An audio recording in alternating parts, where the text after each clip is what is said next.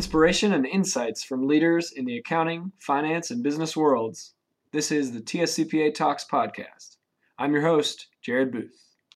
We are talking today with David Morgan, co founder of LBMC and a past president of TSCPA. Over the last several decades, he's been an influential voice in the profession and a strong advocate of entrepreneurship and philanthropy. And so we just want to welcome you, David. How are you doing today? Doing great. Glad to be here talking with you. Excellent. So we'll go ahead and get started. Um, you're one of the co founders of LBMC, uh, which grew from 12 employees back in the mid 80s to about 500 today, spread across the state uh, with clients all over the country.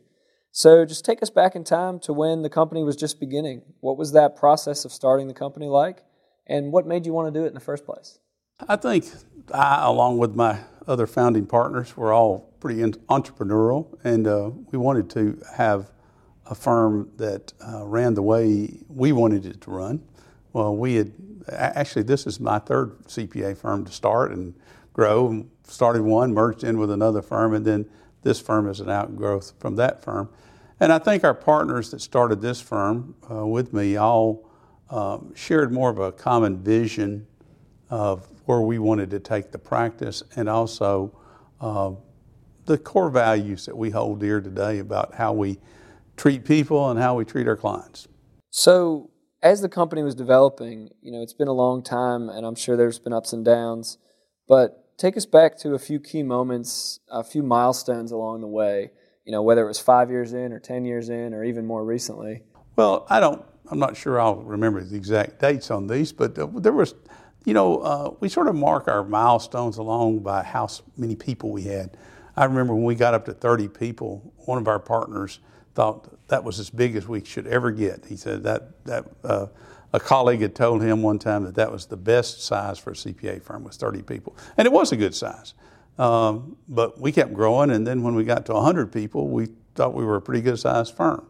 And uh, so that was another important uh, milestone. And then within six months of each other, we did two mergers in our firms, not only two mergers that we've ever done, so that we opened offices in Knoxville and in Chattanooga. And that was a pretty significant milestone in our firm, moving from just a local Nashville firm to a more of a regional firm. Absolutely. So I know one thing you're particularly passionate about is working with young entrepreneurs, trying to help them navigate the challenges of starting out with uh, strong, interesting ideas and trying to grow their businesses. What, what advice do you give them, and what are some mistakes that you may have made that you tell them to avoid? Well, I, I think the, the one of the main things I always tell people, uh, it's one of my lessons that I learned during my career. It always takes longer and it always costs more. If you think that you're going to get it done in six months and $10,000 is enough, you're wrong. It's going to take longer and it's going to cost more. So always plan that, try to be more overcapitalized compared to undercapitalized and have a longer uh, expectation uh, so that you know you're going to be around for a while. Because a lot of small businesses and startups fail because they, they don't have enough capital to stay in business long enough to get over the hump and get their, their business model really working and humming. You know, I've also learned that as things evolve, you have to change. You constantly change the model.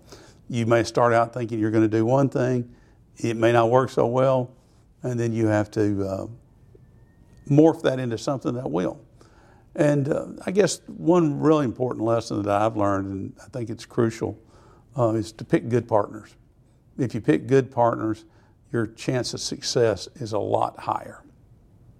It's always true, uh, you know, the, the team mindset, right? You're only as good as your, your worst member. You know, uh, if I had stayed uh, in a little two person CPA firm with a friend of mine that was my first firm to start, I'd probably still be a, a little small firm.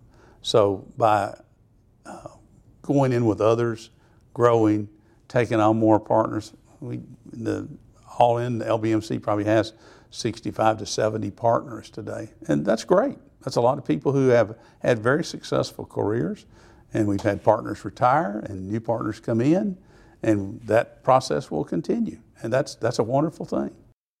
And I know as the business was growing, while you were busy with, with all of the things that go with, with running a business uh, that's growing so fast, you've been really involved with TSCPA. You've been one of our most you know influential members over the last couple decades. How has that experience helped you in your career? And did you always think you'd be so involved? I sought out an opportunity to be involved with the TSCPA uh, because I felt it was the right thing to do. That's our professional body, the TSCPA and the AICPA, and I've fortunately been able to serve at both levels. And, and so I just always felt it was important to give back to the profession. The county profession has been great to me, very, very good. And so uh, I wanted to do something to help the profession and make sure that, that we remain an important profession. And part of that is the things that TSCPA and the AICPA do for advocacy for the profession. Absolutely. We have legislative regulations, uh, we have regulators that we deal with. We have to, to balance, on the one hand, the, the public interest in making sure that we're doing upholding high ethical standards and doing good work. On the other hand, we need to make sure that uh, we're not hampering our businesses because, after all, CPA firms are businesses. You, you don't want to hamper our businesses uh, from being successful. We want the practitioners to be successful, but we also want them to do great work and maintain high ethical standards. That can be a tough line to walk, but I think because of those advocacy efforts, we really are able to be on that same straight line that we want to be on, right? I, th- I think the TSCPA has been a great leader in, in making sure that we stay in a balanced position. Absolutely.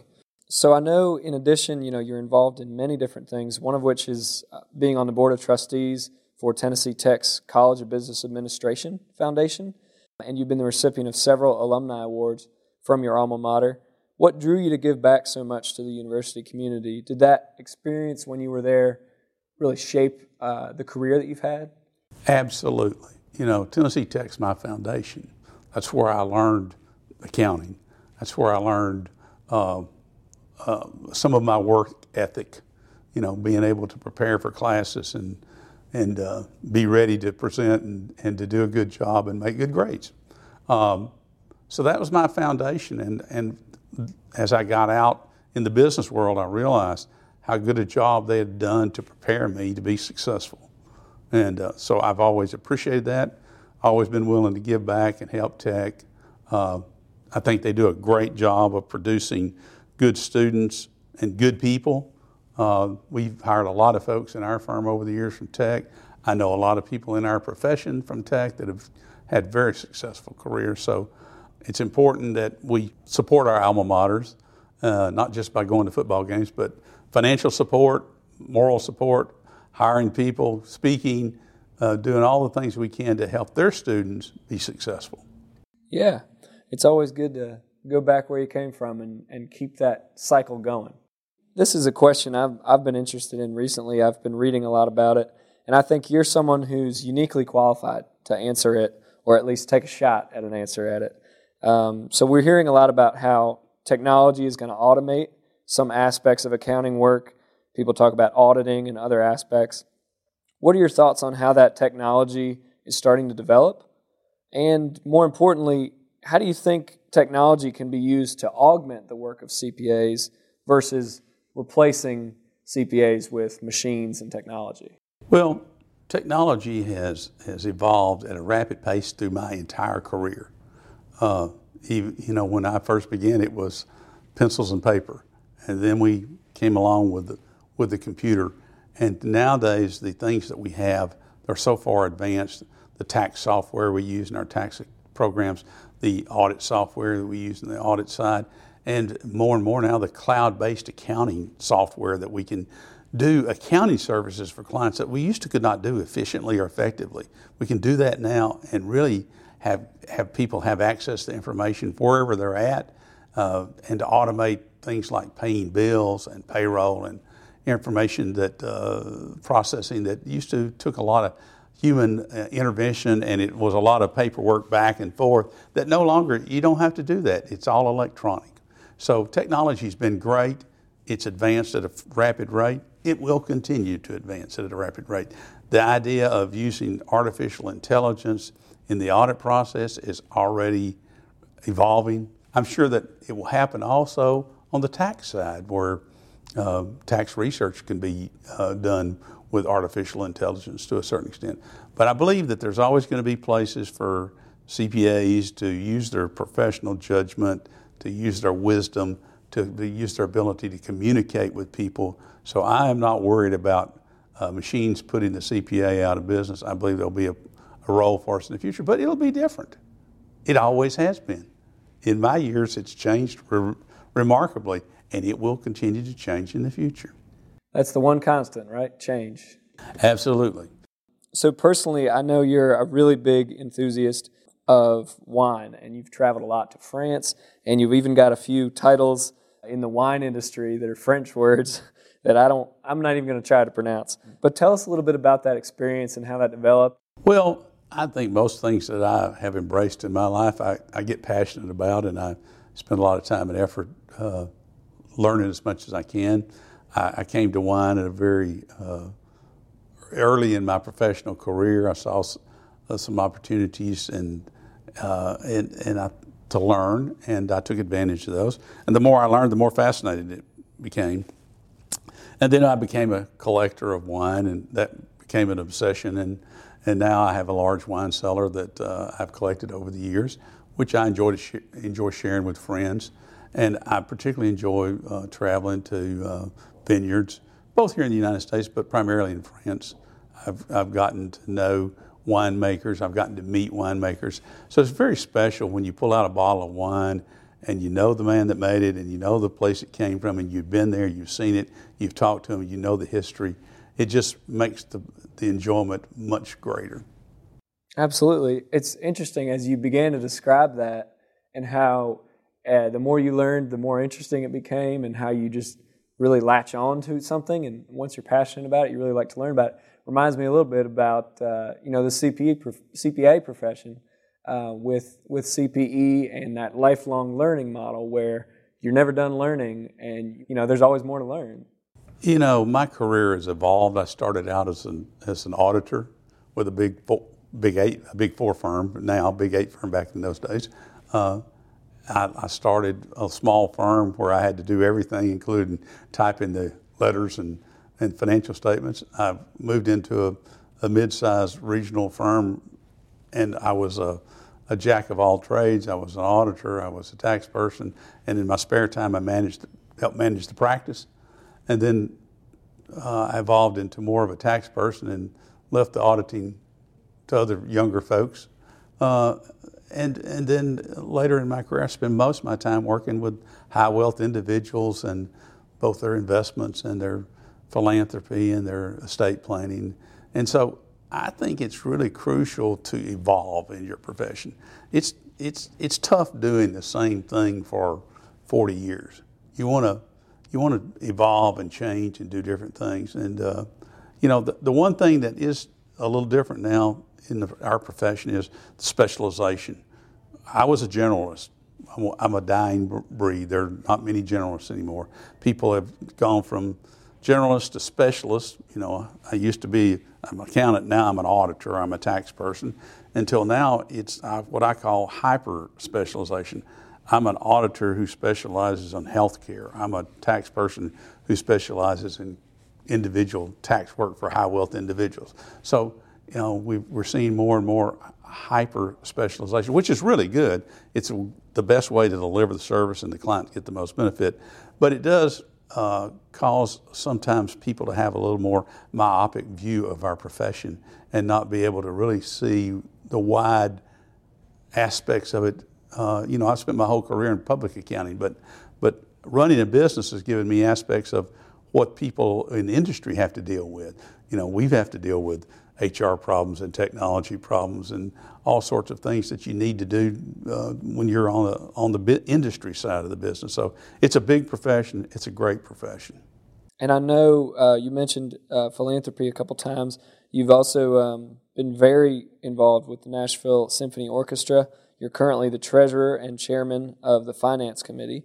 So, where did your interest in music begin, and what made you want to dedicate so much time and effort to it? Is it similar to your interest in wine that it's just grown over time? It has, and you know, I'll be honest with you, I knew nothing about music, and I, I got interested in uh, the Nashville Symphony when I got uh, asked to uh, be a donor to help build the Schermerhorn Symphony Center, which I agreed to. And that drew me into going to performances. And as I went to performances, I learned that I enjoyed uh, classical music like I had never really been around in my life. Uh, and I also enjoy the pops and, and other presentations that the symphony do. I was asked to join the symphony board at a time when the symphony was in really financial peril. Uh, and the reason they asked me was they needed some more people with financial backgrounds to help them figure out what to do. And I'm glad to say that we were able to, uh, through some very difficult times and negotiations, uh, get the symphony's ship righted. Uh, and today, I think the symphony's in great shape and, and really represents our community very well and provides a great product uh, that we all should be proud of. But like most profit, not-for-profits who depend a large degree on their uh, support through contributions, every year stands on its own, and every year you have to start over again, raising the funds that's necessary to sustain the program. So, looking ahead, what's the single most important issue facing CPAs and the profession right now, and how can we combat it? Also, what do you think the recent development in the industry is that you're most excited about? The most important thing is the same it's always been people. Uh, we, we have two ends of the spectrum in the people that are very important. One is we have a lot of baby boomers who are aging out and leaving the profession through retirement. And those positions of leadership have to be filled. And we have to develop good leaders coming through the ranks to fill those positions. And on the other end, we have to continue to attract good talent, bright people, capable people, and people who will be the future leaders of the profession and on the, on the, the other end of the spectrum so that they can move through the pipeline during their career and one day be leaders on their own. Um, I think the thing that I'm most proud of is, is that the way the profession has dealt with technology. I mean, we've in, embraced technology, and I see us continuing to embrace technology, artificial intelligence used in uh, some auditing, for example, or tax research, uh, but just lots of other things. We've expanded the services we can offer to. One of our big uh, service offerings at LBMC is around security, and uh, data security is a, a very important issue, and CPAs are well positioned to handle the data security services if they train themselves properly. So I think technology will continue to be a, a huge impact on our profession, and uh, I hope that we all um, are willing to spend the time and the effort to make that technology work for us. Yeah, that's interesting. In a way, technology even opened new doors and new industries like uh, you know security, like you mentioned, that CPAs had never done. But again, it's that that keen eye for oh we we have a lot of these skills, we have a lot of these mindsets that are going to make CPAs successful leaders in that industry as well. As a CPA, if you think about what we're good at, we're good at applying regulations and rules, and we're good at financial modeling and numbers. But when you look around, there's a whole lot of things that that involves other than just doing financial statements and tax returns. And so that's the approach we've used over the years and looked at all the things that we could do that uh, used our core knowledge to provide additional services to our clients that they wanted and needed. And uh, when you do that, it's, you usually come up with successful businesses. It sure sounds like it, yeah. I want to go ahead and thank you for being on the podcast with us today. I really enjoyed talking with you, and uh, I'll see you around. All right. All right. Thanks, David. This has been the TSCPA Talks podcast. On behalf of the entire TSCPA team, thanks for listening, and we'll talk with you again soon.